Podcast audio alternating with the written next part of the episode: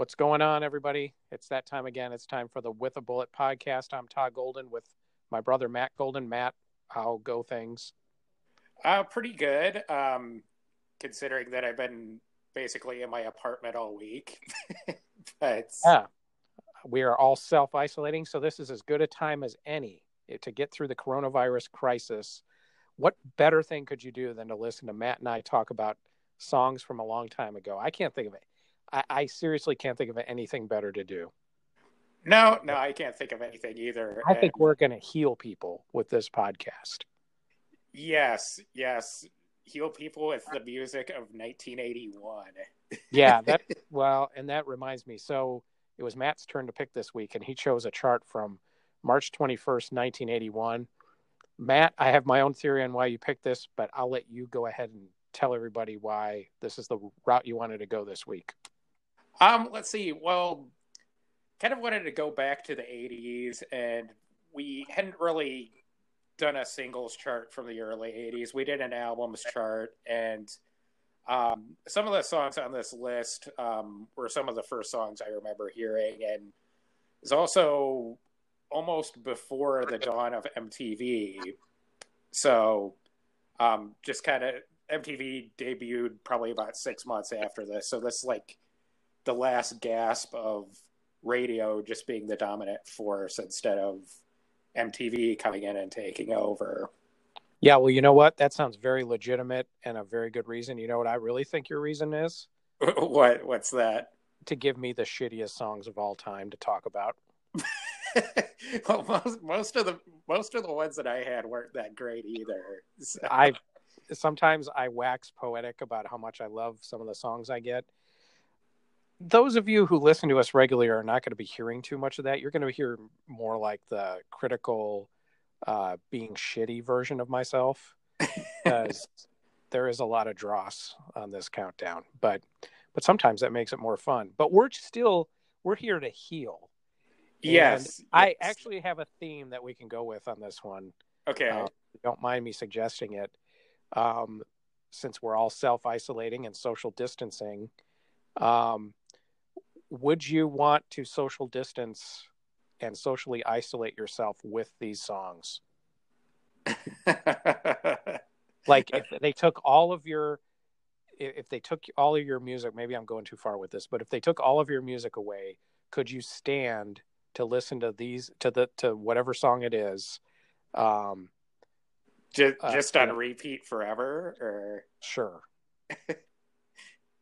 so let's go with that.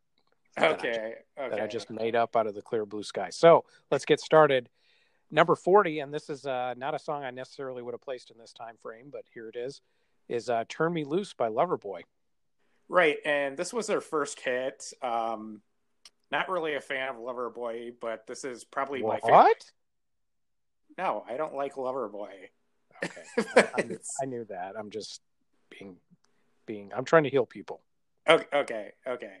Um, but this is probably my favorite song of theirs. Um, sounds really sleazy. Like the bass line's kind of sleazy. Lyrics are kind of sleazy.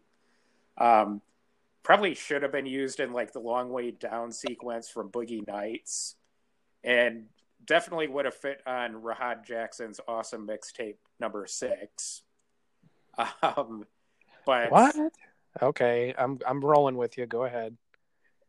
Well, yeah, I mean, like Sister Christian's on there. Um, I forget what else was on it, but oh, Jesse's yeah. girl. But yeah, this would have fit right in with that. I disagree. I think they he would have gone with uh, Hot Girls in Love. it would be better to throw be on cocaine and throw firecrackers around to Hot Girls in Love, in my opinion. I'm just saying, or or working for the weekend. Yeah, but I mean, this one kind of, I mean, it's kind of darker and it would kind of work with that scene. Yeah, but he wasn't dark though. The scene was dark. The guy doing the, the, the, the he was a happy guy until they tried to rob him. Yeah, he was yeah. like, hang out, hang yeah, out with my, true. with my Chinese bitch and uh, my firecrackers and my mixtape. so I don't know. I'm not with you on that one. I, I'd, I'd, I'd kind of roll with, uh, um, if it had been out by the time that part of Boogie Nights, what what year did that take place in Boogie Nights? Like eighty four. Yeah, uh, yeah. he definitely could have gone with uh, "Loving Every Minute of It," though. Yeah, yeah, that that probably would have worked. whoa, whoa, whoa! But um, it also has it has a has a video, and it's basically an actual video, which is kind of rare for that time. Um, it's kind of half Loverboy performing in an empty theater, and the other half is clips from silent movies, which was kind of a common thing for like early 80s videos for some reason, probably just because they were like in the public domain. Yeah, that'd be my guess. Yep. See, but um, it was heading up the charts at this point. It did eventually make it up to number six. So, was this on for... the Get Lucky? Um, was this on the Get Lucky album? No, I think it was on their self-titled album, actually. Oh, okay. I'm not up on my Loverboy discography as much as I should be. So right. Let's see. Well, let's let's move on to number 39. Um, this one that I'd never heard before. Um, Tierra with Together. And I had never heard it before either. And but I went and listened to it, and it kind of defies description. Um, and I thought when I, you know, when I first start, I when I do when I prepare for this thing, I usually go in order because I the way I do it is I kind of list them in order on my little cheat sheet I have when we do this. Oh wait, I don't do these off the top of my head. I have a cheat sheet. Yes, I do. But um, so I went to go listen to this and I was like, oh yeah, we're off to a great start on this countdown because if you had to pick out something that was stereotypically early 80s, like very early 80s, um, there is actually some video footage of this because Tierra was on several. There must have been on American Bandstand, a few other shows at the time.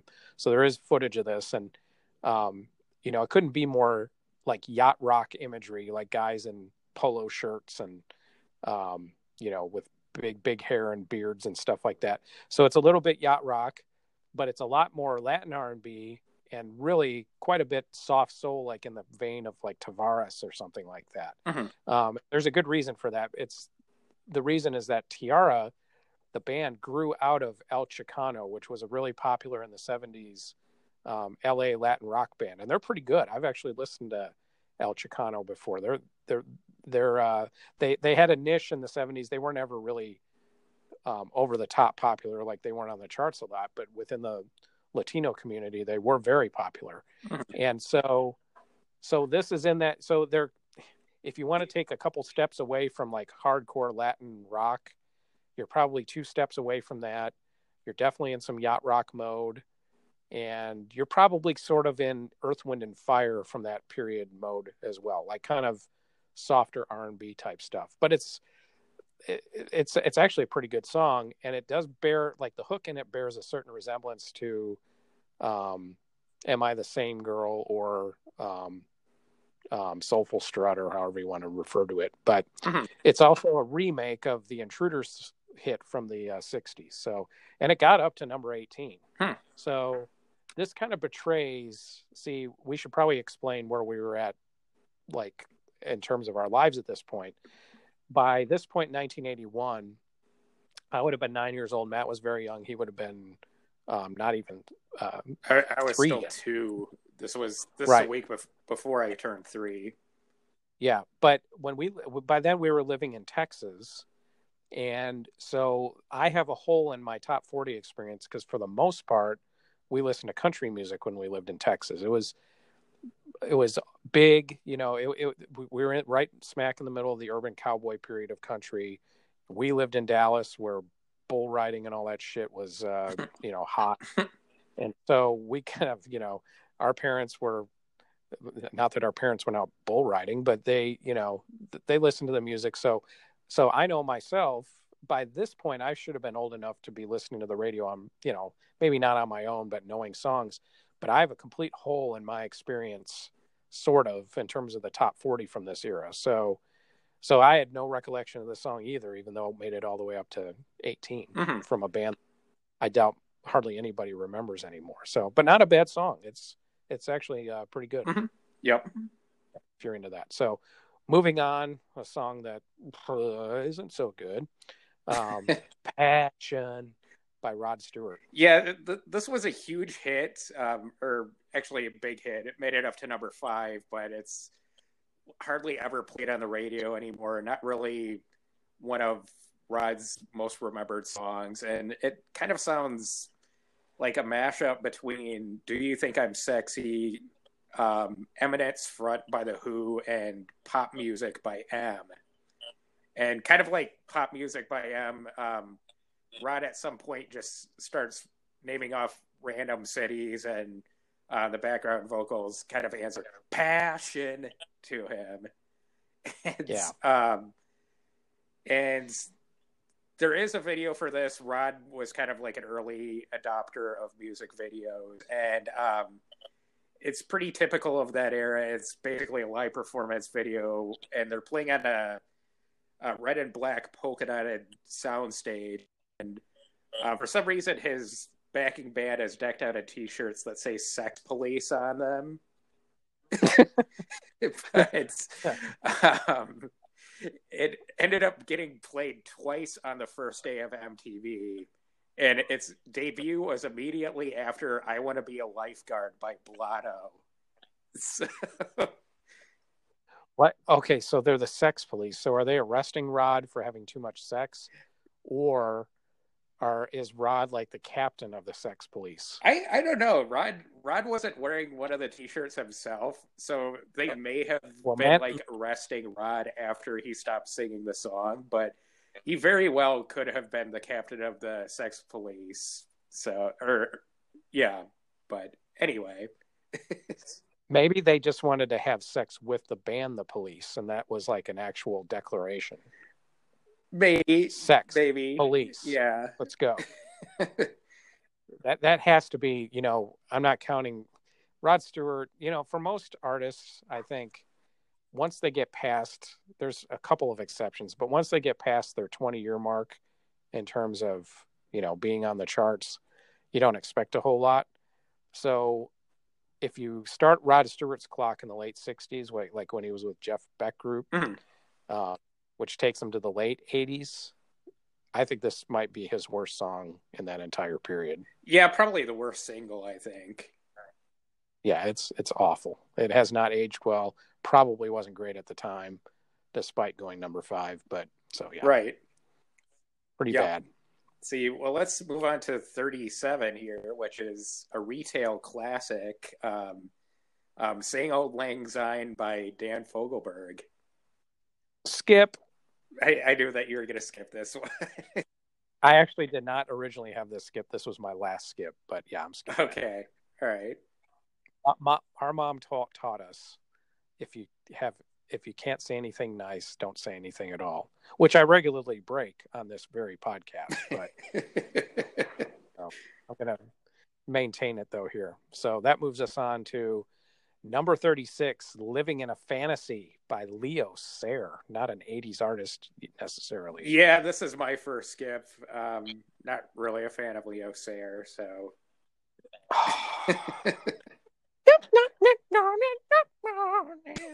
I don't even know what that was. yeah. Um, but number 35 for you is Yarborough and Peoples with Don't Stop the Music. I'm not going to lie. This song makes me uncomfortable because it's weird. It's like I feel like the robots are coming after me or something when I listen to this song. Now, I should probably explain that. It's um it's definitely like an ele- it's I guess an early version of an electro funk song, I Mhm. guess. Um you know, Yarborough and Peoples, you know, you know, basically the hook of the song is "Don't you stop me," which that is not like electronically altered. It's just the way he's singing Mhm. it. But it sounds it's not intended to be ominous, but to me it sounds ominous. And later on in the song they kind of break out these electronic voices. I'm going to get to that in a second that sing this uh weird uh thing where they go, "You don't really want to stop." No. It sounds like the um it sounds like the dude from uh Newcleus's uh jam on it. It's like an early proto version of Like that. like But- the sped up voice or yeah, like jam. Remember the, the part in the middle of jam on it where he's like wiki wiki wiki wiki Yeah, and yeah. all that shit. Yeah, it's like that.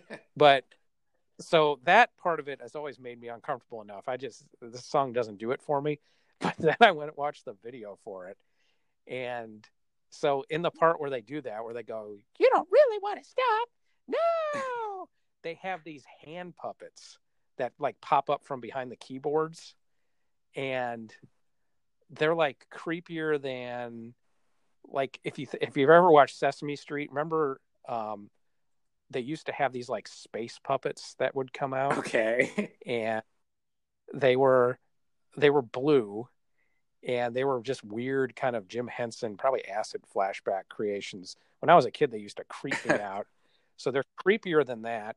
They're arguably creepier than the Mister Rogers, uh, you know, neighborhood puppets, which are very creepy. yeah, kind of. I mean, they're not like they're kind of like Muppets. They're they're like a combination of Muppets, um, like Willie and Lester, and um, just nightmare fuel. I mean, one of them I couldn't even tell what a couple of them were. One of them was a pig, and one was a clown, and then the other two I don't know what the fuck they were. but so every time they do that line, they pop up from behind the keyboards with hand puppets. Okay. So this song has some serious nightmare fuel to it. It's not even a very good song anyway.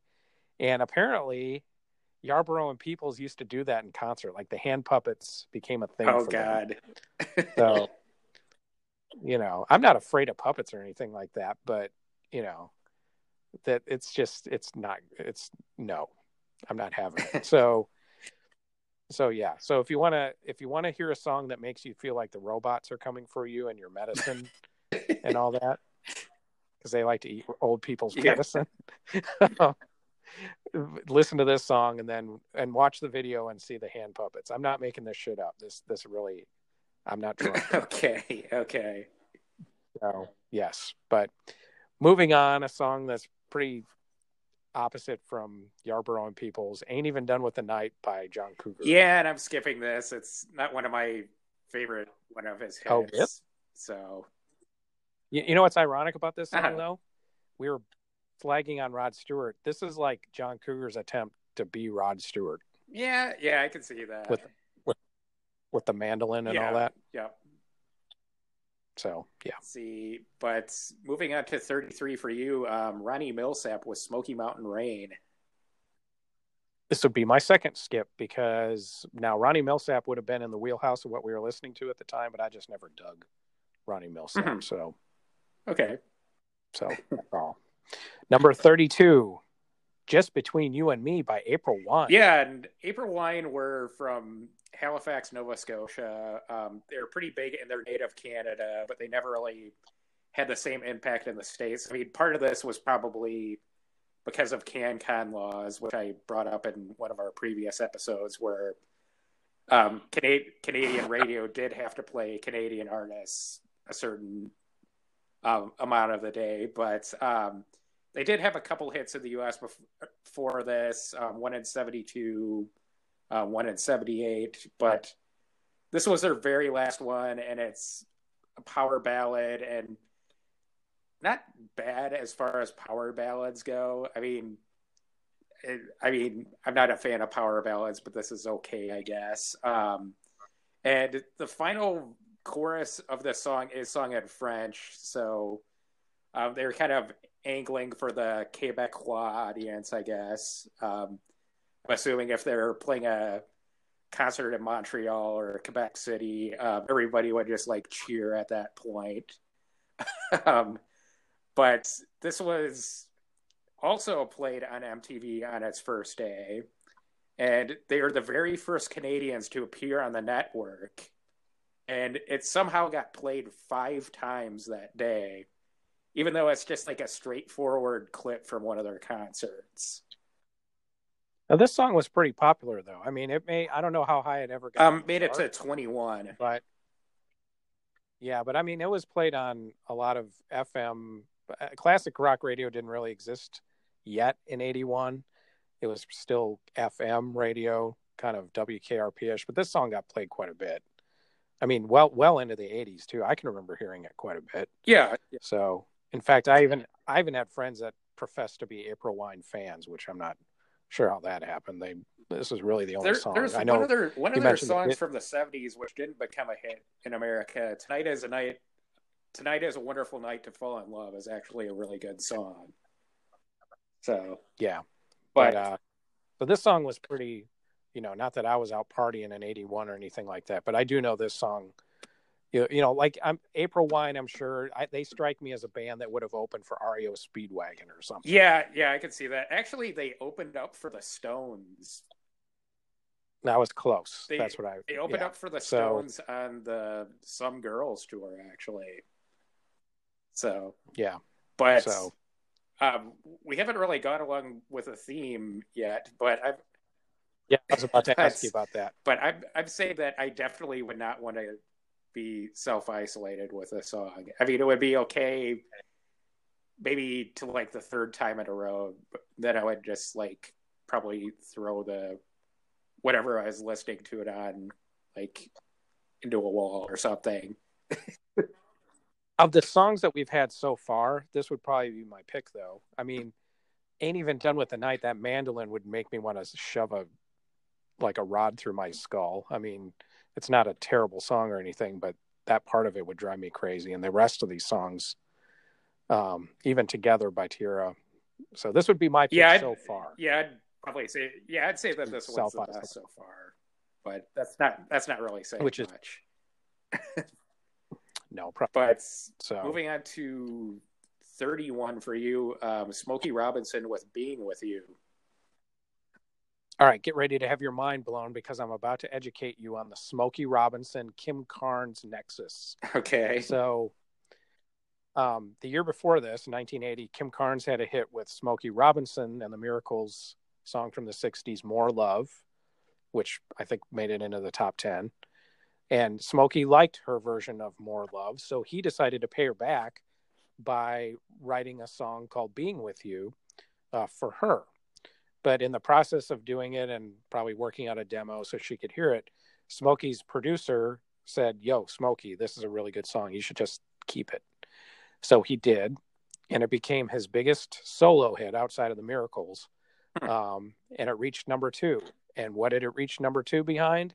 Kim Carnes's Wow. Bette Davis Eyes. Wow. Now that I've blown your minds uh, in self isolation, uh, you can uh, be have the knowledge of being with you. Uh, You know, it's pretty typical Smokey Robinson song. By the time he did go solo, he kind of pioneered the quiet storm type of um, Mhm. genre. Uh, this song's probably, uh, I'd say it's probably his best of his 80s songs. They all sound basically the Mhm. same, but um, song's all right. Yeah, I don't mind it. I mean, I'm not going to go out and seek it. out. I'm not going to seek it out or anything, but Yeah. it's it's okay. So, um, being self isolated with it, mm, Yeah, yeah. no. Yeah, I wouldn't probably wanna be. so, That leads us to number thirty, which is "Giving It Up for Your Love" by Delbert McClinton. this is a skip. Um, just kind of like boring, kind of bar blues type stuff. So, you suck. that's okay. okay. So, but that also leads us to your long distance Okay. dedication. Okay. Um, well, at number 99, we have Flash, ah, savior of the universe. Or, You know, I was watching the beginning of that tonight. Actually, it was on. uh It was on Comet or Oh, something really? like that. Yeah, yeah. Seriously, I watched. the I watched the first.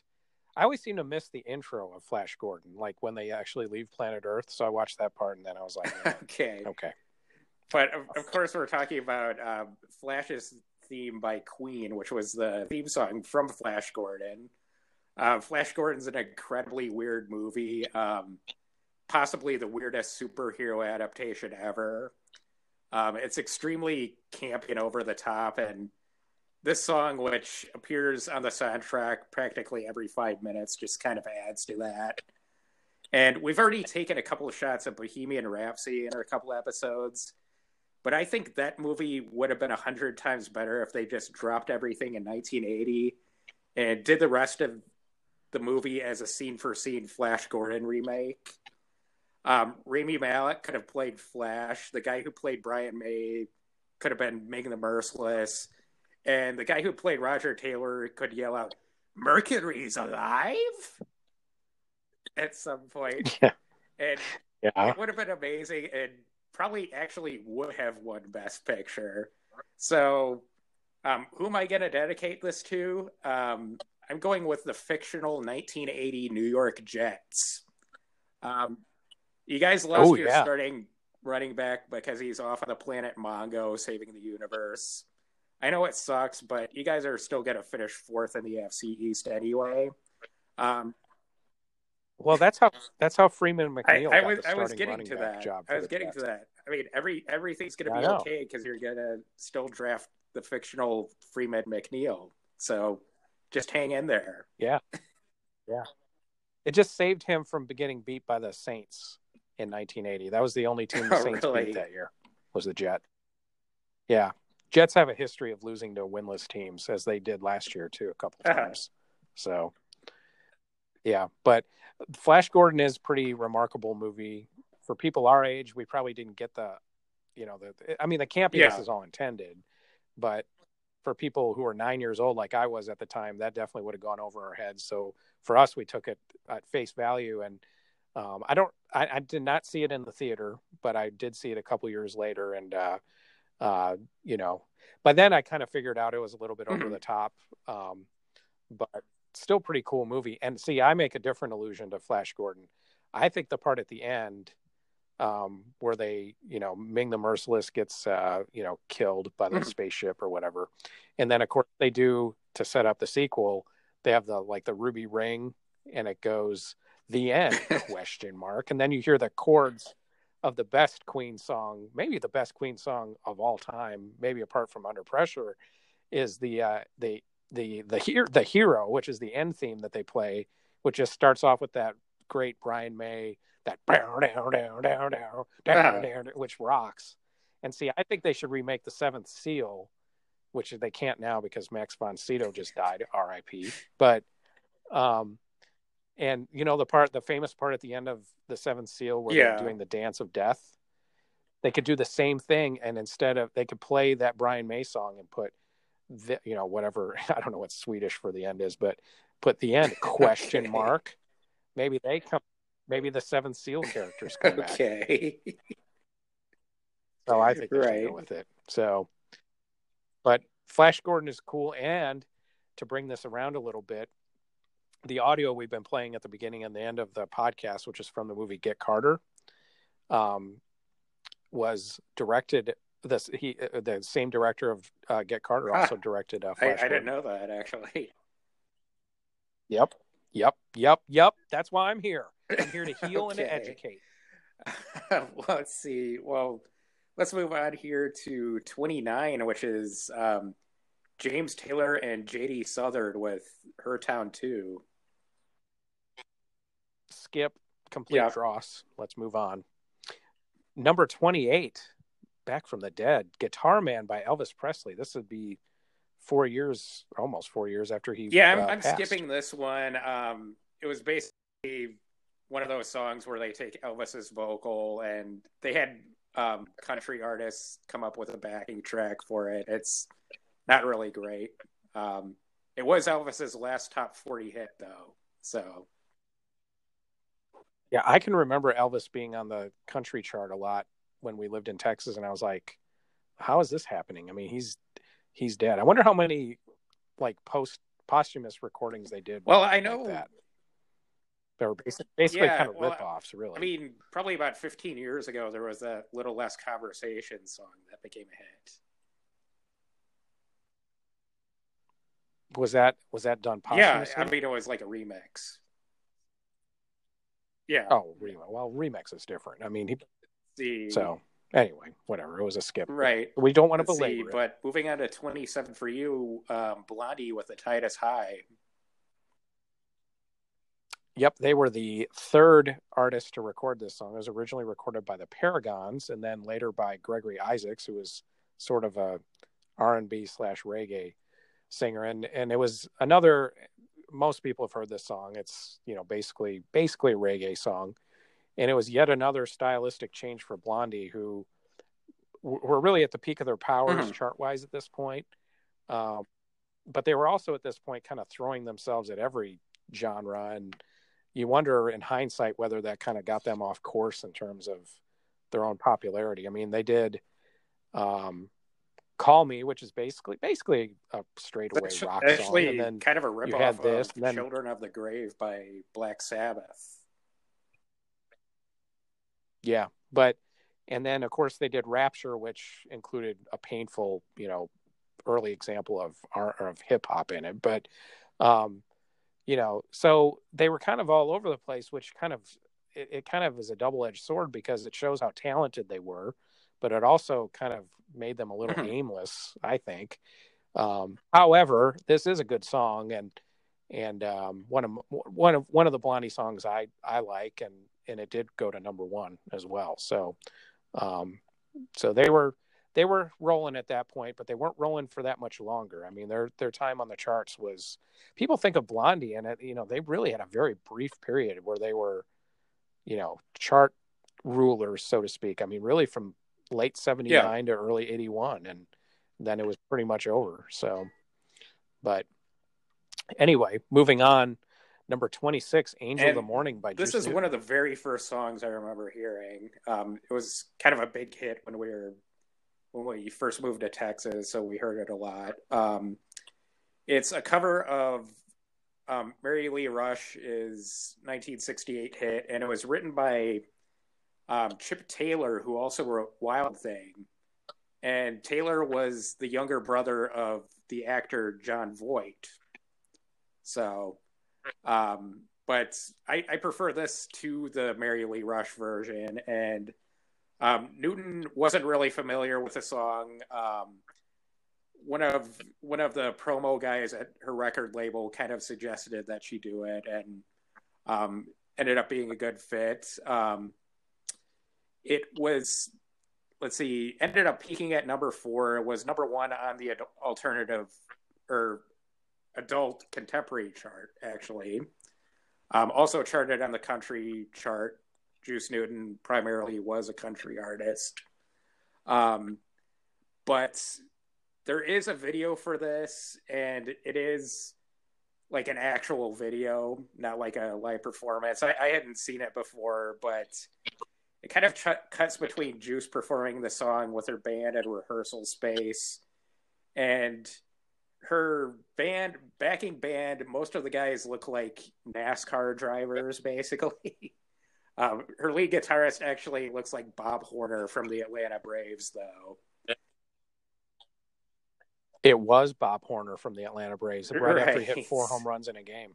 but um, that's one half of it. The other half is like a very literal interpretation of the song, um, where it's just Juice kind of moping in her bedroom, kind of staring out the window, and the guy who she just slept with um, touches her cheek before he leaves.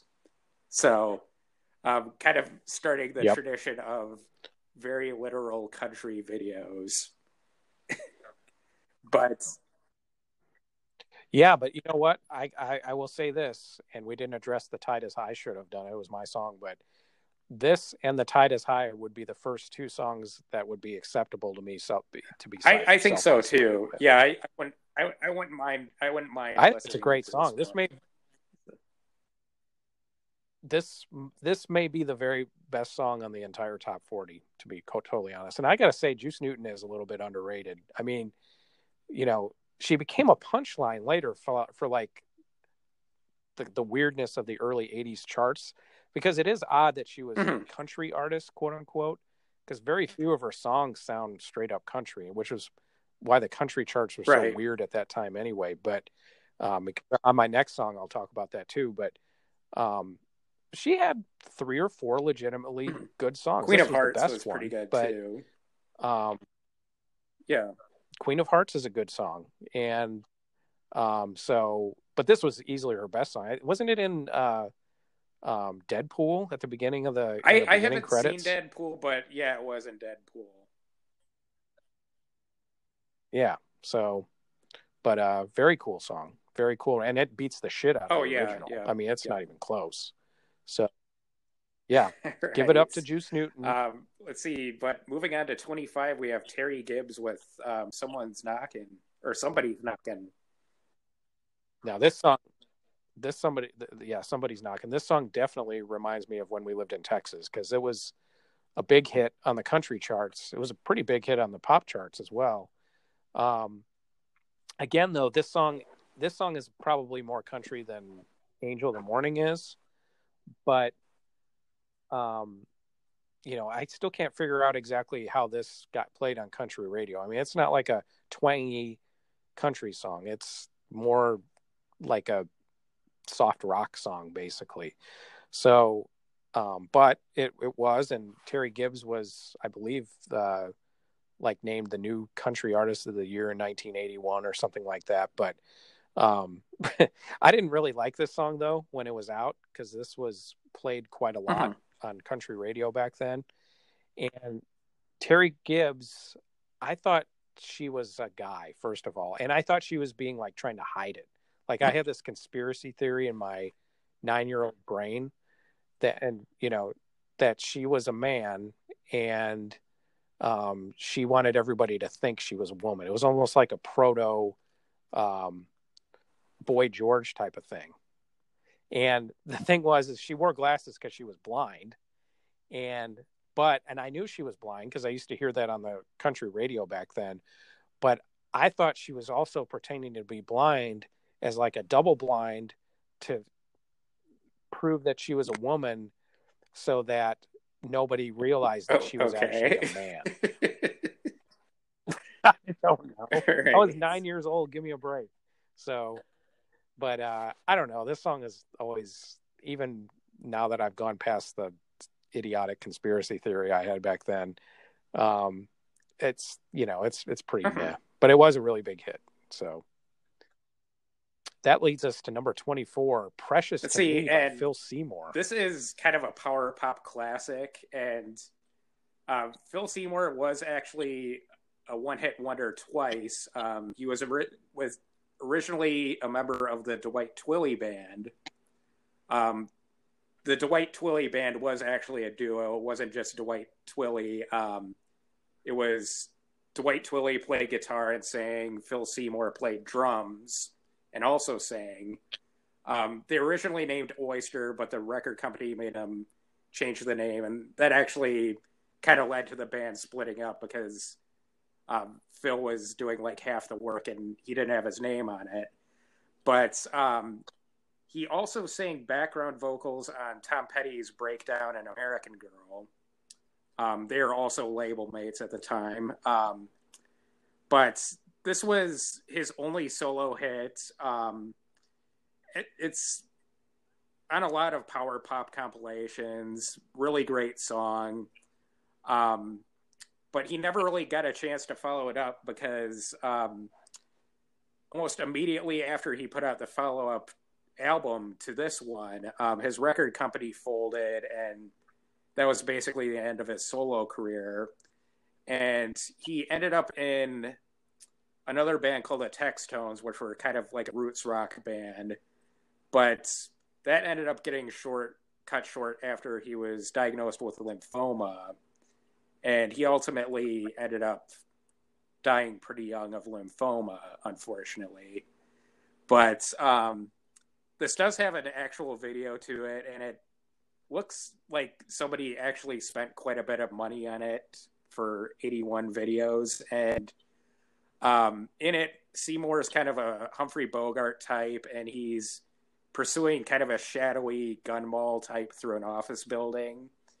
And it was filmed at the Bradbury Building in LA, which was used as a filming location for a lot of noir movies back in the 40s and ended up being featured in Blade Runner the year after this.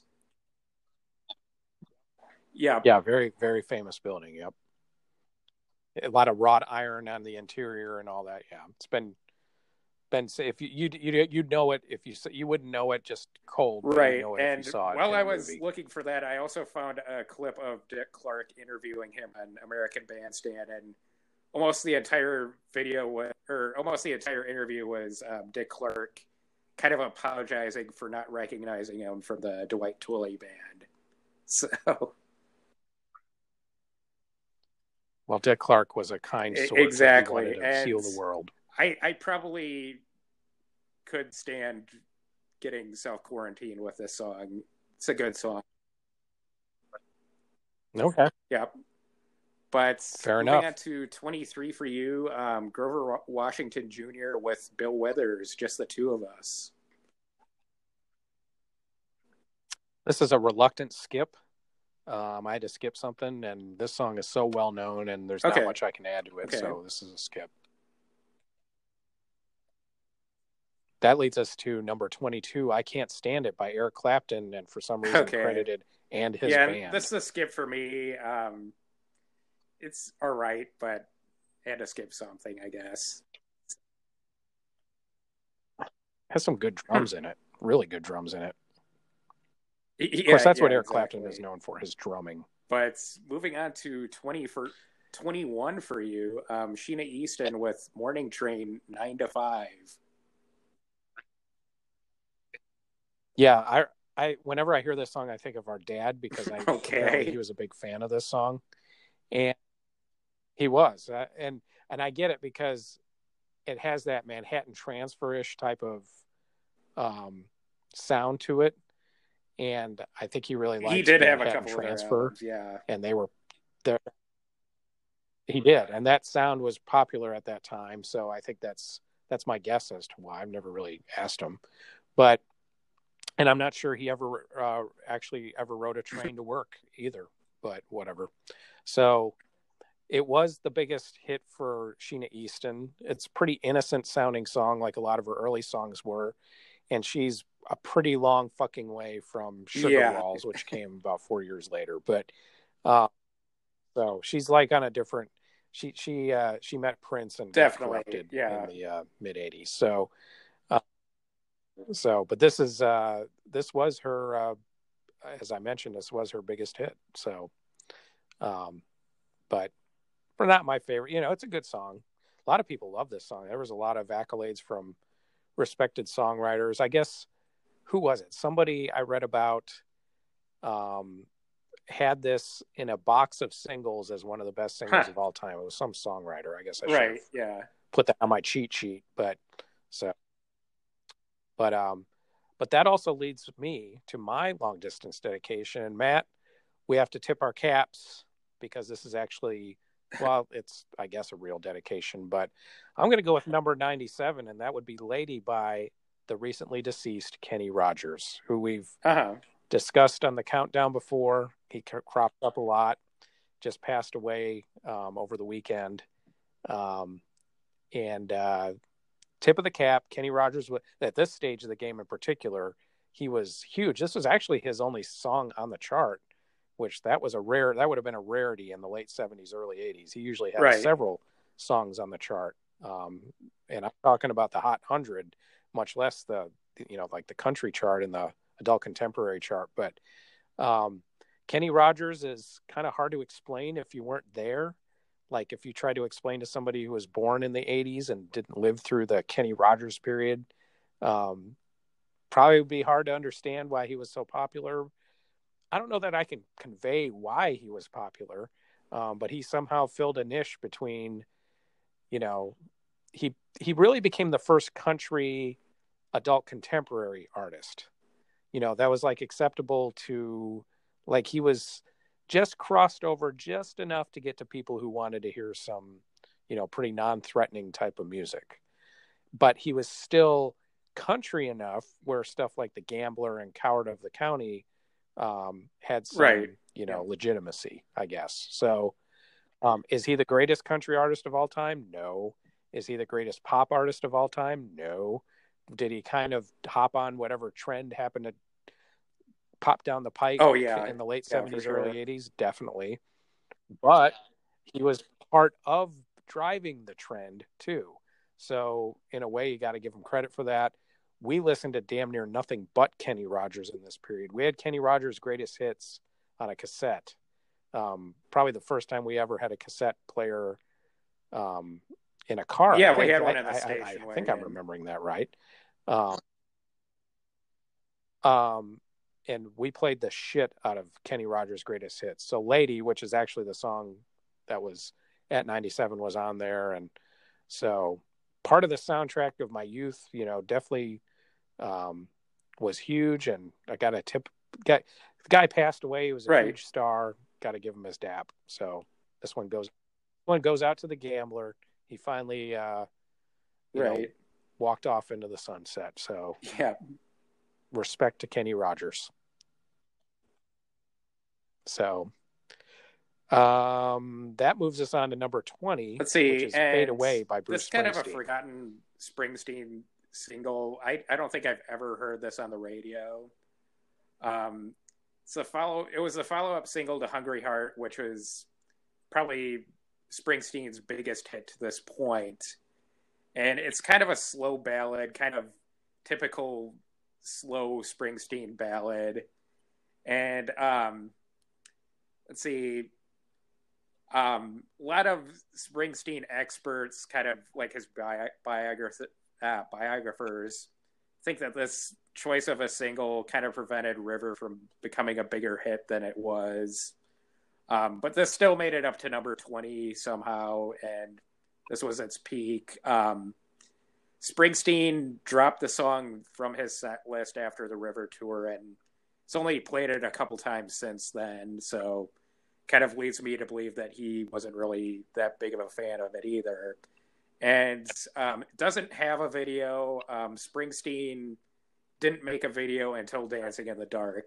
So, um, the best I could find was a live performance from that era, and it's pretty underwhelming. So, Fair Okay. enough. I have nothing to add about that song. I did I did I did my homework on it.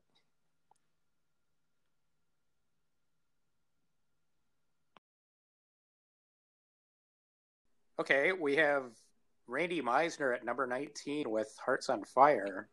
yeah, Randy Meisner from the Eagles, and this song was this was the peak of this song, and uh, it's not bad at all. It kind of sounds like a power pop Eagle song, if that makes any sense. Uh, guitar is pretty prominent on it, and it's more jangle guitar than kind of show offy Eagles guitar. But um, I like Randy Meisner, and I like his Eagles songs. "Take It to the Limit" is one of my favorites. He sang that. Um, you know, he had Fall in Love Again, which is on the Hotel California album, also a good song before he left the Eagles. And um, this album was on his second solo album, which was actually pretty critically acclaimed. And um, he had some help from the Eagles. Glenn Frey and Don Henley both sang backup backup vocals on some of this album. And unfortunately, Randy Meisner's solo career really kind of stalled after this. And then later on in life, uh, he had a lot of health and health problems. He had some alcohol problems throughout his life, and uh, uh, it's unfortunate. But uh, but I like Randy Meisner, so toast to him. And this is a good uh, good example of kind of a early '80s uh, power pop song. Okay. So that number 18 this week in 1981, "Treat Her Right" by Pat Benatar.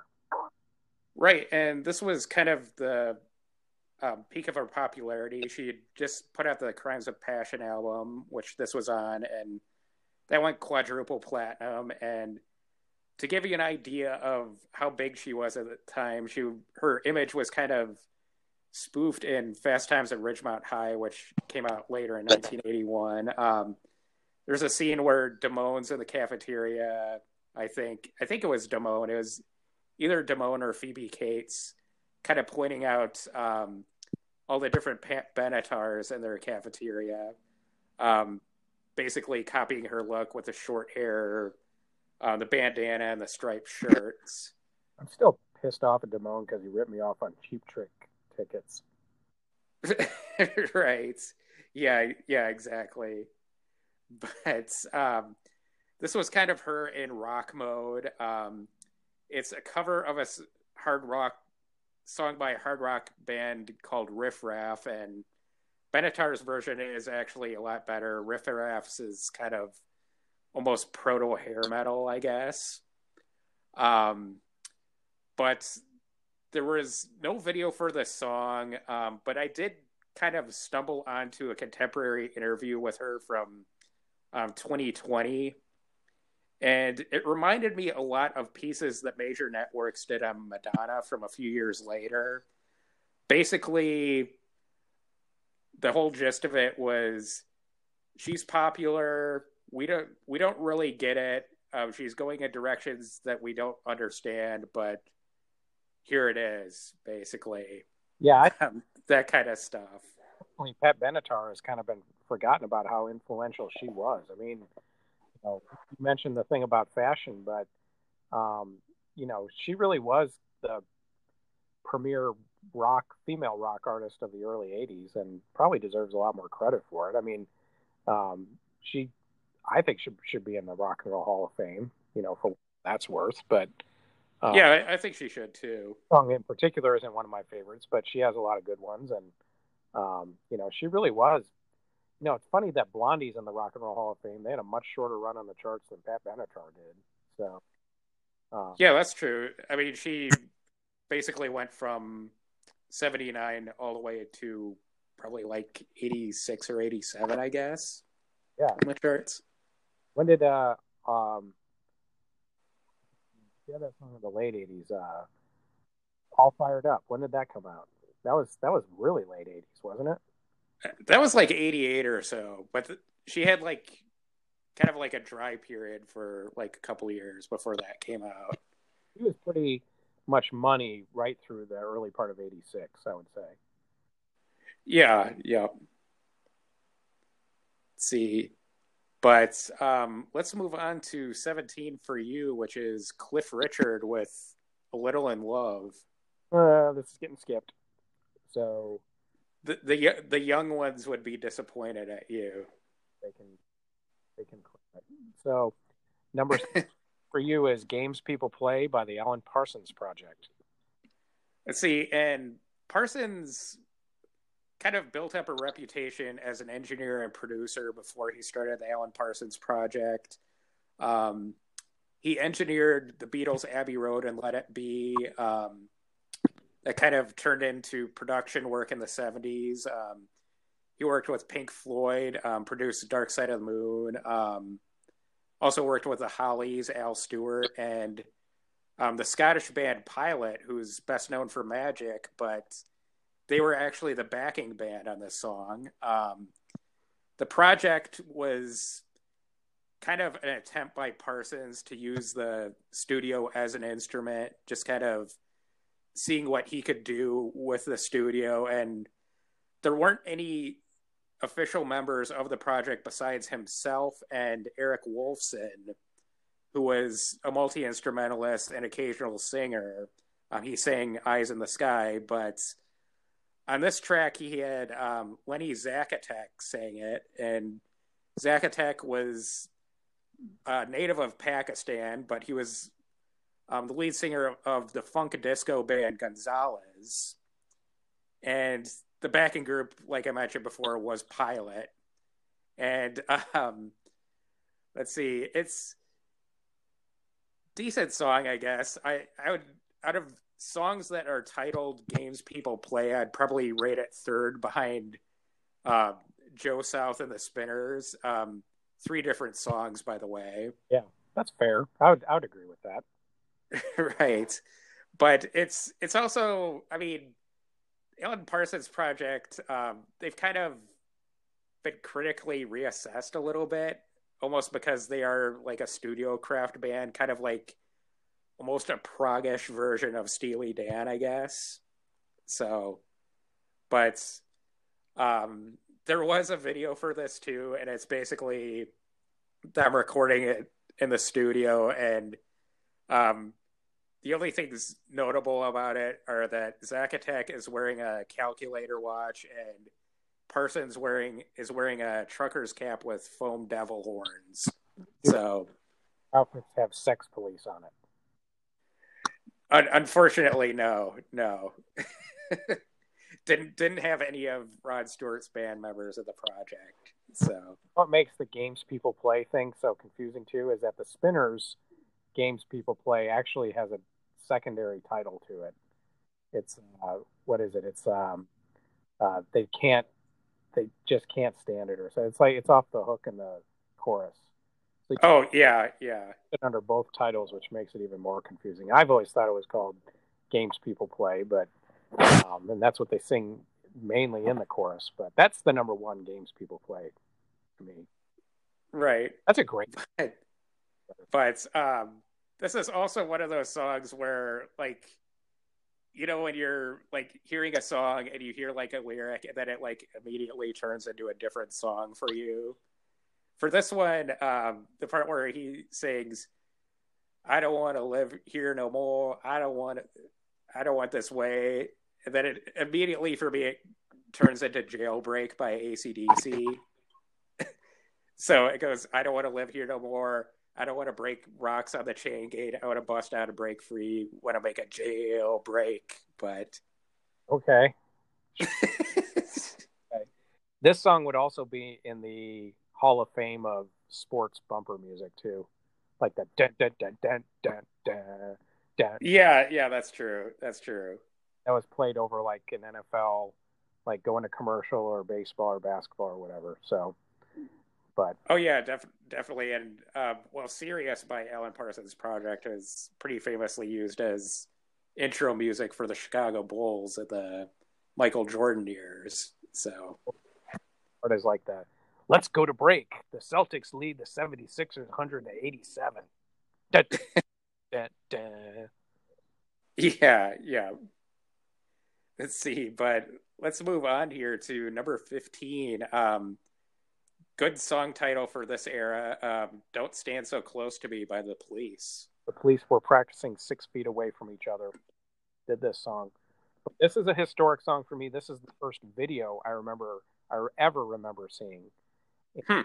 i probably saw it long after it actually came out but um, hbo video jukebox used to play this one a lot and that's where i actually saw videos for the first time because we didn't we didn't have mtv i don't think until we moved to back to wisconsin or I, I thought we had it for a little bit in Texas. we did we we didn't watch it i mean you know it, it, i don't think that was really part of our lexicon until we got to wisconsin but um, so i remember the video with where it's pretty literal video sting plays a teacher um, you know and the song talks about the teacher um, and his um, you know crushing on uh, one of the students basically but probably my favorite single by the police i don't think it's my favorite police song they have some um, you know songs that are on some of their early albums that are pretty good that but that weren't hits um, but of their hits this is probably my favorite one so Hmm. i'll roll with this one it's pretty good so Yeah, yeah, it's decent. Yeah. but you know just a good straight up rock song before they started getting a little pretentious but um, Right.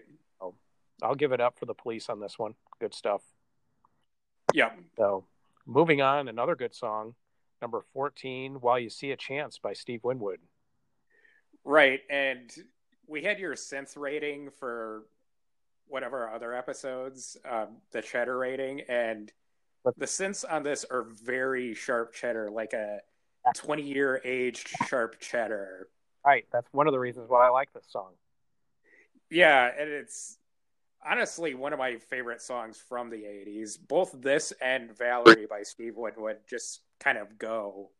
Um, both great songs. Not really that much of a fan of the rest of Winwood stuff from the 80s, but really like both of these songs. And um, the intro of this, which kind of features organ on, on its own, was almost an accident. Um, basically, um, the rest of the backing tracks ended up getting erased accidentally, so they just ended up with the organ intro, and they decided to keep it instead of re-recording it.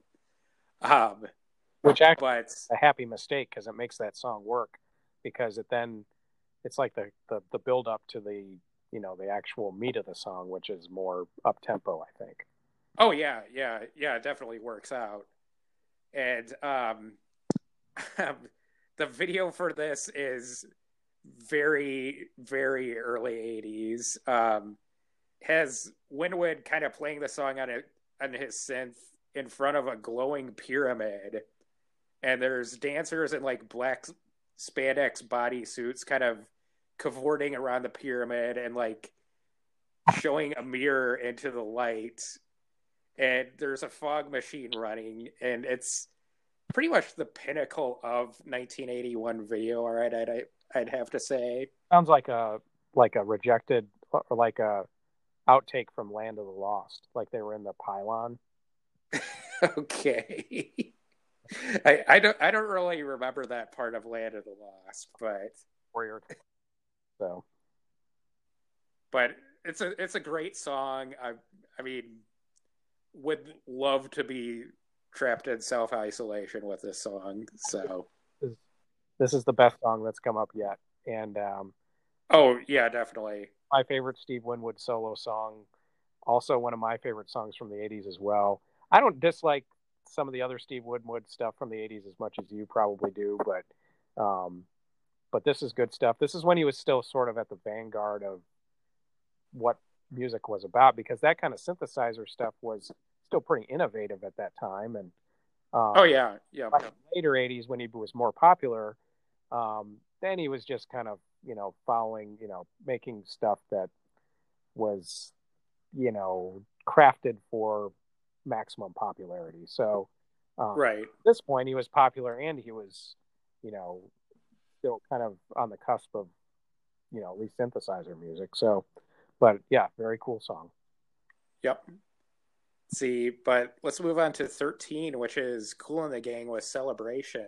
Well, this would probably be the best known song on the chart. Um, and it had gone to number one already. I, you know, it's funny. I, I don't, I, I, for some reason associate this song with a later period of the early 80s anyway, but it was actually released in 1980 itself. The song was inspired by the Quran and uh, huh. The it was about the celebration of the angels in heaven when God created Adam, and so uh, the songwriters from Kool and the Gang were inspired by that.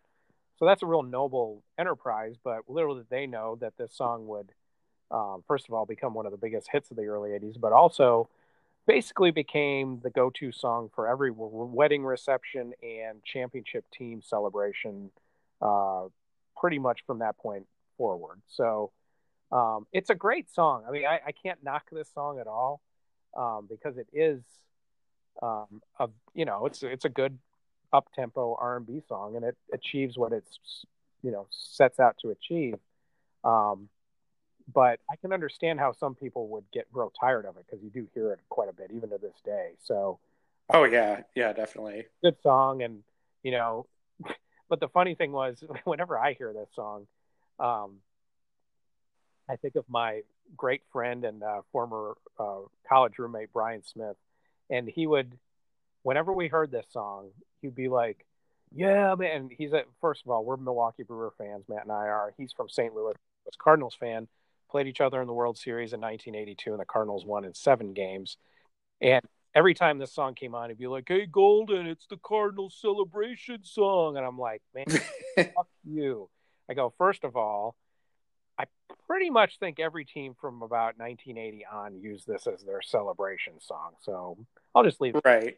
But so, um, so yeah. So this was used. This was thrown in my face once in a while. I have scars, Matt. I have scars from that. Great friend of this day, and fuck the '82 Cardinals. So that's all I'm gonna say. Yep. But that leads us to number 12, Kiss on My List by Hall and Oates. Let's see. And this was the very beginning. This was the song that kind of jump started like their success in the 80s. It was eventually made it up to number one. Um, was their second number one hit. Um, Rich Girl went to number one in the 70s, but it was the first of their 13 top 10 hits in the 80s. Um, it was written by Daryl Hall with Janna Allen, and Allen was the sister of Hall's girlfriend Sara, who inspired a lot of their songs, but most notably Sara Smile, which was a big hit for Hall and Oates. And it was written with the intent of Allen recording the song herself. Um, but Hall and Oates manager heard the demo vocal that Hall recorded for it, kind of as a guide for her, and insisted that he save the song for himself, and ultimately ended up working out for Hall and Oates. Huge hit. Um, still gets played on the radio today. Kind of one of Hall and Oates' best known songs. Um, the video for this was played on the first day of MTV, but it wasn't a proper video. It was just a clip from one of their concerts, and it doesn't have nearly the energy of the studio recording. It's just kind of blah, actually. But, um, but yeah, I mean, this is start of Hall and Oates in the '80s. Um, at one point, um, Daryl Hall even said that he was the Beatles of the '80s. So this was the start of all that. I mean, in a way, I guess that's true. They were huge, and of course, um, most of us in, in the Golden family have been big Hall and Oates fans of that period. This is actually one of my lesser favorites, though, the ones they put out. But it's you know, but it did, definitely did launch their trademark sound, and um, you know, they actually. But I think they actually improved on it as they went along. So. Mm-hmm. See, but let's see. Yeah, I'd, I'd kind of agree with that. I mean, I I thought they were kind of like getting better up until like whenever I think Method of Modern Love was like the first stinker from them. Adult Education is right there as well. Yeah, that was same album, I think. But yeah, I think Adult Education was on the the greatest hits. Yeah, yeah, you might be right. Yeah, I think you are right about that. So actually, that's but, sound as bad now, but at the time I was like black. Right. Yeah. I cannot say it any stronger. Black. yeah, exactly. But let's move on to number 11, which is Stevie Wonder with I Ain't Gonna Stand for It. I ain't gonna stand for it. That's my terrible one. That uh, came from the Hotter Than July album, and this is probably the only 80s Stevie Wonder hit that sounds like it could have fit on one of his iconic 70s albums. It's um, it wouldn't have been the best song on any of them, but it feels like it's in that mode. Um, certainly more so. Like if you hear "I Just Called to Say I Love You," you would think that like every song in Innervisions would gang up and beat the shit out of it. But um, you know, so this song is probably closer to his 70s sound than his 80s sound, but it's a pretty good song. Um, it is a little overproduced and a little bit dense, but but I dig it. It's pretty good. Yeah, yeah, it's it's decent.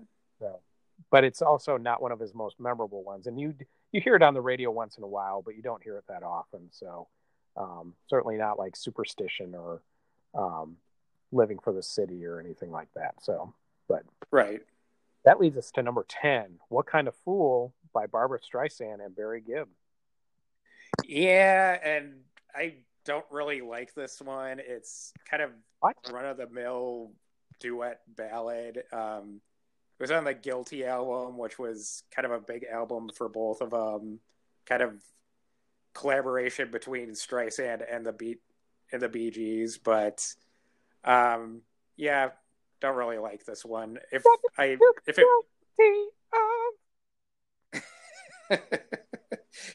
Todd, Todd's imitating Guilty there, but um, halfway kind of like Guilty. I have to admit, but guilty pleasure. Ha ha ha. Yeah, yeah. but any, anyway, it, this was this was its peak on the chart. Um, did make it to number one on the adult contemporary chart, and it was the actual number one on the adult contemporary chart this week. So, um, yeah, we should so do an adult contemporary chart sometime. We we we should. That That'd be, that would that, that'd be kind of interesting. It would be terrible, but it would still be fun. Yeah, yeah. Let's see, but moving on to number nine. This is also one of the very first songs I remember hearing. Um, Eddie Rabbitt with "I Love a Rainy Night." This song was massive, Matt. Number one on the country chart, number one on the Hot 100, number one on the adult contemporary chart and Eddie Rabbitt was uh, king shit there for like a year or two in the early '80s. Um, um, you know, but he's a pretty unlikely country icon. I mean, he was born in Brooklyn, he was raised in New Jersey, but for somehow uh, growing up in the '50s was really into country, and um, he actually started out before his music career even started. He worked as a mental hospital attendant back in the late 50s, but then eventually broke into music. He moved to Nashville in the 1960s. He wrote Elvis's Kentucky Rain, which is one of my favorite Elvis songs. Hmm. He wrote a number one Ronnie Milsap song in the mid 70s while he was eating Captain Crunch, which is kind of cool. he became a solo artist. Was it about Captain Crunch? Nothing to do with Captain Crunch, but I think it's cool that Captain Crunch inspired him. Okay. Who, who, if anybody, can be inspired by no less a figure than Captain Crunch? Right. I wish I knew the other characters on Captain Crunch because, like in the old cart, like the commercials, I think they actually had characters. I, I am pretty sure you're right about that. I I don't think they had a name, Right. but That's a, I, didn't he have a dog too, or something like that? I don't remember. Sure. okay. So, anyway, Rabbitt became a solo artist in the mid '70s, and then by the late '70s, he became pretty big. He had um, this was his biggest song, but he had super super um, or suspicion, not superstitious. I was getting my Stevie Wonder still was in my brain, but um, which was also a big country hit, but I have no idea why because it doesn't sound anything at all like a country song. It's like straight up soft rock. But anyway, Eddie Rabbitt was really big for a little while there, kind of embodied the crossover pop country phenomenon of uh, the early 80s and um, and yes this song was quite ubiquitous at the time so Oh yeah, yeah. that leads us to number eight not a band that many people would peg for 1981 but the winner takes it all by abba Right, and this was a breakup song, and um, Björn Ulvaeus and Agnetha Fältskog from ABBA had just recently split up, and she sings the song, and he co-wrote the song with Benny Andersson, but um, he denies the song is about them.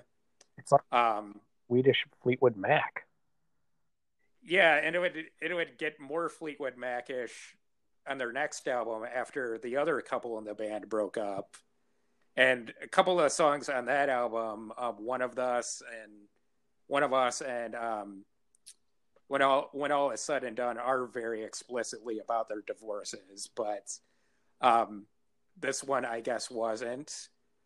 um, it was their last top ten hit in the U.S. and like most ABBA singles, it was a huge international hit.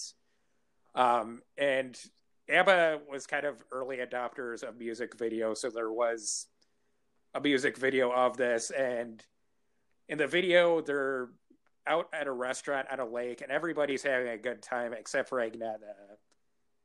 And um, she's the one singing the song, obviously. So, and like all other ABBA videos, there's a segment where um, they have a close up of each band member singing the background vocals, which is kind of like an ABBA trademark or ABBA video trademark. like doing that it worked out best in uh, uh, knowing me and knowing you or they did it on like a spinning wheel type of thing Right, right. that's And also, I think in SOS, it was either SOS or Fernando, but they have them like, like at a bottom of like a ravine, like singing up to the camera yeah too. i think it was That's yeah. But who cares about all of that, Matt? Who's better looking, Agnetha or Frida? Let's see. In this video, I would say Agnetha, just because Frida's hair is weird in this, but um, kind of like earlier on, I would have gone with Frida. You have a perm. Yeah, like weird red colored perm in this. I'd go with Frida, but that's just me. Right. Let's see, but um, for self quarantine, I yeah, I don't know about this one. Maybe maybe a different ABBA song, but probably not this one. You'd probably go with um, um, uh, I don't know. You'd go with Waterloo. Okay, not not Waterloo either. Maybe SOS. Okay, fine. Dis Waterloo. Actually, that Waterloo's pretty bad, but I don't know what ABBA song. I'd go with Summer Night City. That song rules. A Yeah, lot of yeah, that people don't know that are actually really good, and that's one of them. That's like just straight up hard disco song. right. Let's see. but let's move on to number seven here. Neil Diamond with "Hello Again." Uh, see, this is where the dross really kicks in for me. So, "Hello Again" is from the jazz singer. It's a ballad. if you like overwrought ballads with heavy strings, that's your thing. Dig in. If overwrought ballads, overwrought ballads with strings make you want to hurt yourself, I suggest you don't listen to this song because you will want to hurt yourself listening to it. It is definitely a late period Neil Diamond ballad, which means it's pretty bad. And um, if I had to self isolate with this song, um, I'd probably hurt myself. So it's terrible. yeah, yeah. It's it's really bad. So those Neil Diamond songs have not aged well at all. So yeah, yeah. Pretty much all the ones from this era are about the same, and yeah, they definitely haven't. Yeah. So, although his last hit, I heard it on a countdown last week. It was from '82. I think it was, mm-hmm. it was. It's "I'm Alive," and it's more of a high tempo song. That song, I'm not saying it's good because it's not, but it's like ten thousand times better than this. I'll say that. Hmm. From the Heartlight album, ah. inspired by E.T. that is right. Yeah, I forgot about that. Carole Bayer, Bayer Sager uh, thought it was like he's like Neil Diamond. ET was cool. Let's call your album Heartlight, and we'll write a song sort of ripping off ET. And he did, and he had a big hit from it. yeah, yeah. Anyway, number six is Rapture by Blondie. Let's see, and Debbie Harry is a rap pioneer. this this was the first song with a rap verse to make it to number one. Um, it was the first rap video ever played on MTV. It was played twice on MTV's first day, and she was probably the first white rapper. So Beastie Boys and Eminem, they have her to thank, and she was the first example of a non-rap artist trying to rap, which kick the door open for Lou Reed, um, Brian Wilson, Dee Dee Ramone, and Rush. And and the so, what and the Clash. Clash might have actually been around the same time, I think. Yeah, because they they basically, um, Sandinista has rap on it, doesn't it? Yeah, you're right about that. Yeah, yeah. So this was yeah, it wasn't right around the same time, and they both the Clash and Blondie were kind of drafting on what was popular in New York at the time. I think the Clash were living in New York at the time. Magnificent Seven. That's what I was trying to think of. Right, but um, at the time, hip hop was almost entirely a New York phenomena, and it was kind of hip to be into hip hop, and Blondie were just kind of latching on to that. Um, but um, not really that great of a song. Oh. Um, the rap is horrible. Um, probably probably one of the worst raps of all time. But um, there there is a video for this, and in the first half of it, Blondie are um, having a party in a basement apartment, and there's women kind of dressed up in like Santeria outfits hanging out with them, and there's guy dressed up like a voodoo god, but he also kind of looks like Flavor Flav, kind of spying on him. And the second half, when Debbie's rapping, um, she's on a New York street set in front of graffiti artists. One of them is Jean Michel Basquiat, who's kind of a famous artist. And there's a guy in an Uncle Sam costume guy in an Indian headdress. Ultimately, the voodoo god ends up dancing with her, and Blondie ends up following the voodoo god out, and they're wearing when they emerge off the set, they're wearing sunglasses with flashing lights. So presumably, the voodoo god has turned them into zombies. I'm guessing. Yeah. a little bit too much information, but I, I will say that, like you said, when I say that the Clash did quote unquote rap and Blondie, of course, did quote unquote rap. I'm not saying they did good rap. Both examples are pretty horrible. So yeah, it's it's it's terrible. remind me of if you ever if you've ever seen it um, in the 2000s, there was a British show called Look Around You, and it was a take uh-huh. of early 80s educational type shows. Like for here, it would have been like three, two, one, contact. And they did this episode. It's on YouTube, and it's the whole episode is funny as hell. But it was uh, music 2000, but it was portrayed as if it was 1981. And they had a British guy come on there and introduce the British audience to rap.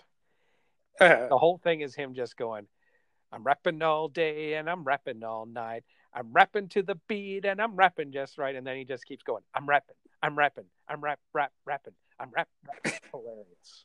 And it there, there, there was a similar skit on Mr. Show where um, there was at the end of the skit there was a rap battle, and I, I don't really want to go into detail of the skit, but um, Bob Odenkirk was also the Dalai Lama in the skit, and he had to win a rap battle, and his rap was rap, rap, ribbity rap, rap, get rapid with it. Hey, get rapid with it. Ho. Yeah. And then they go to the other rapper and he like rips his chain off, throws it at the ground, and says, Man, his science is too tight. yeah, yeah. Yeah, and the ghost of Tchaikovsky was in that British in the look around you. You need to go find that on YouTube. It's really funny. But okay. Yeah, it's very easy to make fun of especially white artists who decided to introduce themselves to the early years of hip hop. So, right. And I don't know whether to give them credit or to give them a demerit for cultural appropriation. I mean, I really, I don't really care for the term cultural pro- appropriation, but um, it's not like they advanced the form. It's not like suddenly rap became part of the lexicon. I mean, that took a while. You know. Oh yeah, yeah. Not in 1981, but so. Right see, but let's move on to number five here, which is Don McLean with Crying. We have to move on. I mean, we don't have to. We can just pretend number five was vacant. That we. Crying is a Roy Orbison or, or, Roy, as I learned how to speak English here, Roy Orbison cover. Um, Don McLean record. I will say this for this song: he recorded worse songs almost every artist known to man recorded better songs. Um, it's yet another stringy ballad. Um, Don McLean is not one of my favorites. I just think he's he's like I don't know this for a fact, but if you've ever seen Animal House and the part where John Belushi smashes, uh, it's actually Stephen Bishop in the movie, but smashed mm-hmm. the guy's guitar with the real oversensitive singer songwriter type stuff. It's like it's actually Don McLean that he should be smashing an inter- instrument from. I just don't get Don McLean, even American yeah. Pie, which is you know his big huge hit, which is at least a little bit up tempo. You know, I think of stuff like Vincent and stuff like that. It's just like it's like music. Yeah, yeah, Vincent's lousy. I mean, and this isn't as bad as all that, but it's still not good. Um, he's trying to outstring Neil Diamond on this one too, and it's just like uh, no. I have no idea why this is number five on the charts. I'm not sure what was in the Zeitgeist in 1981 that made this, you know, people like, damn, this is really good. It's like, no, but that's, you know, but, uh, you know, I'm not following my advice to, uh, if you can't say something nice, don't say anything at all. So, okay. Move on to a very well known song. Number four is Nine to Five by Dolly Parton. Right, and this was a huge hit. Um, it was actually number one on the um, charts the week before this. Um, it was also number one on the adult contemporary and the country chart. And it was written for Nine to Five, which was um, Parton's debut as an actress. Um, started with Lily Tomlin and Jane Fonda. Um, but it was nominated for an Oscar and went to Grammys also, and um, kind of Dolly's signature song. And um, the percussion and the verses kind of mimic a typewriter, which um, in the movie Nine to Five, she did play a secretary. So it was kind of going off of that. And there's even a typewriter bell at the end of each line. and the song still gets played on the radio. So I'm wondering if, like, people the generation younger of us than us who didn't grow up having typewriters around even pick up on that. Yeah. Like if your if your kids listen to this, do you think they would notice that? Mm, I asked them about a typewriter once, like recently, and I was like, I, I asked them like, how do you think a typewriter works? And it's like, um, like how does it actually print like the letters onto the page? How does that work? And they're like, well, no. And you know, to be fair, they they have no reason to know. I'm like, you have to put a ribbon in there, and it types over the top of it. And they're like, I think they may have even said something. They're probably joking. They probably said, "Oh, you hit the print button." So, typewriters are definitely old school technology, and it reminds me of when I I bought a record player um, a couple months ago, and it was hilarious when my kids saw it, especially my son.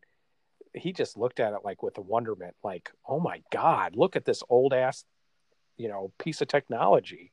And right. way they were, they were, it was so to them so old that they actually had like, like, how does this work? And it's like, okay, so you put the needle down, and there's grooves in the record. My daughter was joking that um, oh, do they download the grooves onto the record? You know, that kind of thing. She was, just she knew that wasn't how they did it. But, um, but my son was like, I'm like, do you want to play a record? And he was like super nervous, and my daughter too, to some degree, about actually, you know, like, am I going to break it if I put the needle in the wrong spot? I mean, it was, right. It was cute. And, um, but yes, I, I'm sure. I, I mean, what would be even funnier would be if you actually put a kid on a typewriter and you don't have a backspace and you don't have I mean, hell, me too. I mean, I, I if you put me on a typewriter these days, I would struggle.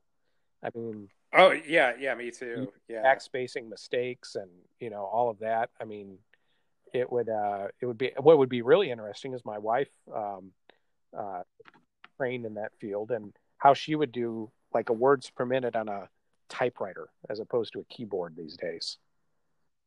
Oh yeah, yeah. I, I, I bet she she'd probably do good, but it, you actually had to have some finger muscle build up to do that. I mean, sometimes those typewriters had pretty heavy keys, and especially the ones over on the on on the extreme part of each side.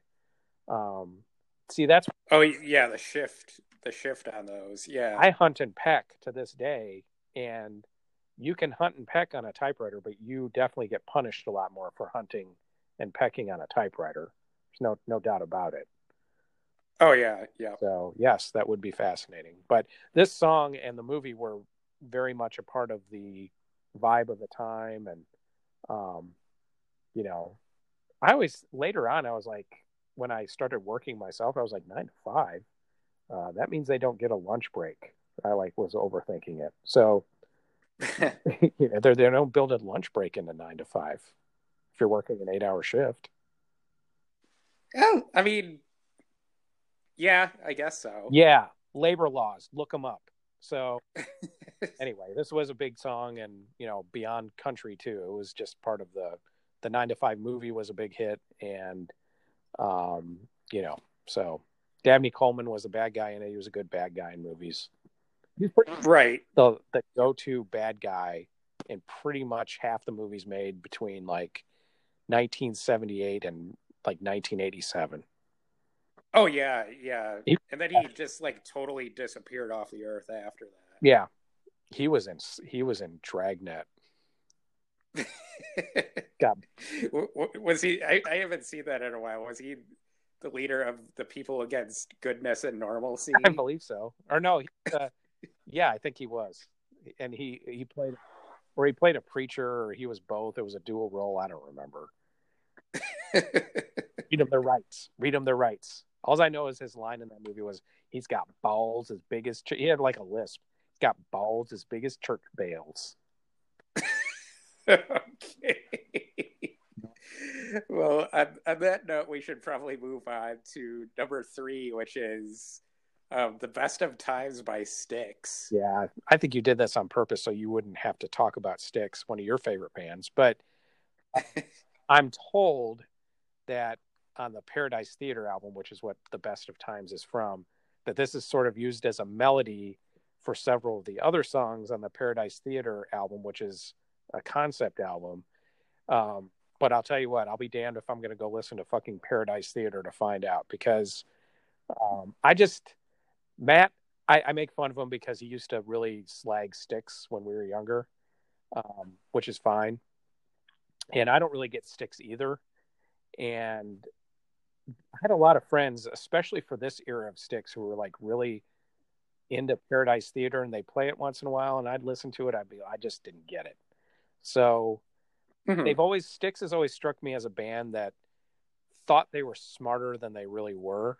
They kind of remind me of Rush in that respect, although they weren't as technically uh, gifted as Rush was in terms of playing their instruments. But it always seemed like they were trying too hard or something like that. I don't know. And and, uh-huh. and Dennis DeYoung, who did write this song, lead singer of Styx, um, even to his bandmates, was kind of a knob. I mean, he was um, he definitely wanted to take them. It's sort of like the Chicago dynamic, where you had um, like Peter Cetera and maybe a couple of the other band members who wanted to take them in one direction, and then you had other band members who wanted to go a completely different direction. You know, guys like Tommy Shaw and all that wanted to basically maintain their bona fides as a rock band. Dennis yeah, definitely moving them more towards adult contemporary, which is where he ended up when he went solo. But um, I don't know. I've never been able to get Styx. This isn't a terrible song or anything like that, but um, it was a huge hit, obviously. But um, yeah, yeah, of their time, but they can stick around in their time as far as I'm concerned. But okay. So that leads us to number two, which is Woman by John Lennon. And this was the first John Lennon single released after he was shot. Um, it's released a month after he died, and it's um, very adult contemporary. Um, people always like to speculate what direction Lennon would have gone in if he had survived. Um, like people making ridiculous predictions, like, "Oh, John Lennon would have been way into gangster rap and stuff like that." What? Yeah, every every once in a while, like on the anniversary of his death, you get like people doing speculations about that. Who in the heck would have thought he was would be in a gangster rap? I, I mean, that, whoever whoever wrote the article that I read that was oh my, like that. That's that's a bad take. That's a bad. Definitely. But if I had to make a bet, I guess he would probably just continue doing stuff like this. Um, actually, at this point, he was probably more middle of the road than McCartney was, which is kind of a role reversal. But um, Lennon did kind of dip into kind of this adult contemporary stuff. And um, the song was written kind of as an update to the song Girl, which was on Rubber Soul. And ded- dedicated to Yoko, obviously. But um, there is a video for this, and it's um, mainly just archival footage of John and Yoko walking through Central Park. And it's kind of mixed with shots of Yoko walking through the park on her own, which is kind of tugs at the heartstrings a little bit because she did just lose him, but but yeah. So I don't mind this song. It's okay. I know I know it's a ballad, but it's um I like it better than just like starting over, which is from that same Oh yeah, it's definitely a better song than that. It's okay. It's fine. I mean, obviously yeah. became a bigger hit because of his death. But that's one thing I really didn't realize. I mean, Double Fantasy, the album came out before he died, and right actually wasn't doing very well on the charts. Um, unfortunately, until he was um, assassinated. So, um, you know, but obviously many of those songs have become pretty well known since then. But um, and this one being one of them. But I've always thought this is one of his better solo songs. I've always thought John Lennon was all over the place solo career wise. I mean, all the solo Beatles were, but um, you know, he. I, I'd say this: if he had gone the direction of "Nobody Told Me," which I think came out on Milk and Honey after this, um, yeah, that would have been an interesting direction. I mean, he that that's that's one of his best solo songs, but Yeah, that is a really good song. So yeah. who knows? I mean, that's one of those things people speculate about. Now, gangster rap, I don't know where the hell anybody. I mean, Yeah, I, I don't know. I know the premise of where they were. Yeah. I mean, because he liked to be agit, um, like he he kind of enjoyed that agit part of his personality. Is that what they were going for? I mean, I don't even get that. Yeah, I assume so. I mean, I don't. Th- I, but I mean, by then he would have been like close to fifty years old. I mean, there's no way. Yeah, yeah. It would have been funny though. I mean, it would have been hilarious. It, it's it's kind of why those type of articles are pretty dumb when you come right down to it. Yeah. But- there's a lot yeah you're right there's a lot of like what would they have sound like what would the doors have sounded like or uh, what would jimi hendrix have sounded like i mean I, I i mean it's cool to speculate about that stuff but you know right. obviously there's no way of knowing Let's see, but this was this was its peak on the chart, and it was kept out of number one by Rapture and a song that we're about to get to. Ooh. But it was i thought you number one. It was number one on the Cashbox chart this week, so yeah we should did make it to the top of that chart. we should also do a cash box chart just to be iconoclasts Yep. Yeah. Yeah. We should. i thought you were going to do a really cool segue into the number one song that would have been smooth Well, well, I'm gonna I'm gonna do it right now. Woman was kept off the tart top by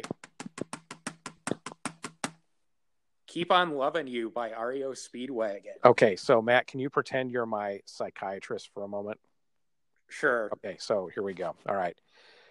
I'm going to do this in Kevin Cronin's voice too. Here's the problem, doctor. It's this new album.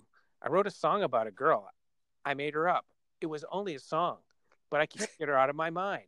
And every time I think of her, I picture her with the other guys, never with me. She's driving me nuts, but she's so beautiful. Okay. Okay, Kevin.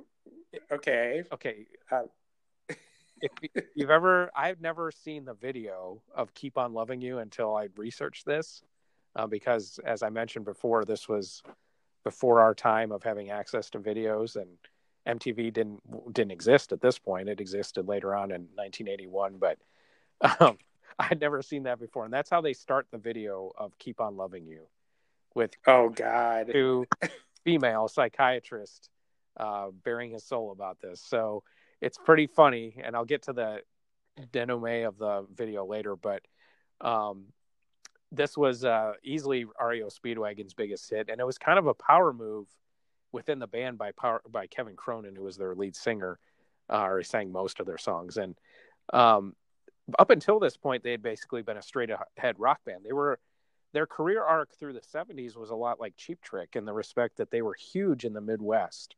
Uh, they're from Champaign, Illinois. And like Cheap Trick, they became popular by basically playing every damn show they could, um, you know, in, in, in Illinois, Indiana, Wisconsin, Iowa, Missouri, and all that. So they b- built up a regional following, uh, but as a rock band. And so when Cronin went to write this song, it was even early on, it was pretty clearly, you know, going in the direction of being a ballad. And the band questioned it, and they questioned whether it was a legitimate REO Speedwagon song. And he he he purported to say, he said he said this, but he said, "quote You know what? I'm the main songwriter for REO Speedwagon. So if I write a song, it's an REO Speedwagon song. It's the band's job to turn it into an REO Speedwagon song." Oh, jeez. and I guess the band followed along, and eventually they came up with a guitar chord to go with it, and um, and there you go. It became their biggest hit, and but but in a way, it was kind of like uh, selling their soul to the devil because what it also did was is it sent REO down the path of doing even bigger ballads that were nowhere near rock. This song, at least, you know, there's actual rock guitar in it. I mean, it's a legit rock ballad. Um, yeah. can't Yeah. really say that for can't I can't fight this feeling or in my dreams or anything like that. Those are syrupy, straight up ballads. So, um, so in a way, Kevin Cronin sold their soul to the devil with you know by taking them down that path as far as the charts were concerned. But but then at the end of the video, so he's meeting with the psychiatrist today again, and he goes, um, and in the video itself, they show a pretty attractive model hanging out with the rest of the band apart from Kevin Cronin as if to play out his confession that he did to the psychiatrist at the beginning. So at the end, he goes again. He goes, "It happens every time I play this song. Where does she come from, Doctor? Who is this woman?" And plot twist, it's the woman from his dreams who is a psychiatrist. Oh God! And she has a British accent, and she actually sort of looks like like the woman from Love It or List It. So, okay, like like if she was younger, it might. I, it's not her, but so anyway, it's pretty hilarious video if you've never seen it. And I I don't remember that video. I'm sure it did get played a lot, but I don't remember it being played that much. So it wasn't part of my memory, but it's pretty funny. But I do have to say, is this the best REO Speedwagon song? I think it's really a two horse race between this and uh, Take It on the Run, which is from the same album, Hi Infidelity. So, yeah, I'd, I'd give a slight edge to this one. See, I'd give a slight edge to Take It on the Run, but um, but it's not a bad song. I mean, I'm not a big REO Speedwagon fan. I never, I was too young to get into their rock stuff from the 70s that a lot of people like. Um, but this was certainly the height of their popularity, and they were big. Um, they were like Pat Benatar in a way. I mean, um, they were right there with her in terms of being like the band to listen to, and if you're in high school in the early '80s, so right made fun of by Adam Sandler in Billy Madison, where he shows up to high school in an REO Speedway, yeah, uh, yeah, shirt, shirt, I think, and everybody's like, "What the fuck?" So, yeah. Uh, anyway, well, that does it for this week. Matt, are you ready for next week? Sure. My sure. birthday present to you. Um, I looked on the. I actually did a research to help you on your birthday. Matt's birthday coming up this week, and um, I actually looked up a day when your chart would coincide with your birthday. That's not easy because um, the charts actually come out on Saturdays. That's when they're published in Billboard anyway.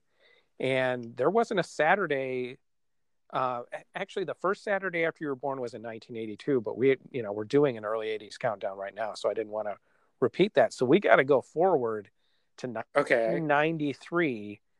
Um, but we're not doing the Hot 100, and we're not doing the album chart. We're going to go to the mainstream rock chart for March 27th, 1993. And let me tell you what, there is some bizarre mixes of rock music on this. okay. Ready. I'm kind of interested to see what this is. I, I, mean, I'm assuming there is a little bit of grunge in there, but I'm also expecting like hair metal. You will laugh, you'll cry, you'll be amazed by some of the mix of songs on this chart. okay. So the mainstream rock chart, we haven't done a mainstream. The mainstream rock chart, for people who don't know, was sort of invented after the disco era to represent what was being played on FM rock radio, basically. So um, by this point in 93, it was starting to converge to some degree with the alternative chart. But um, so think of if you listen, if you lived in Indianapolis and you listen to Q95, um, you basically hear this a lot of these songs on stations like that, you know. Okay. Sort of okay. rock where they'd mix in some current songs in with it. So um, that's what we're going for. But this chart was in transition at the time, and you will see that next week. So okay, should be fun. All right. So that's it for this week, Matt. Um, stay self isolated. Don't get the coronavirus, and uh, everybody else out there, stay safe. Do all the smart stuff. Yep, yep. Stay six feet away from each other and wash your hands. And stop buying all the fucking toilet paper and bread and shredded cheese. I went into the store today and shredded cheese was sold. What the hell are people hoarding shredded cheese for?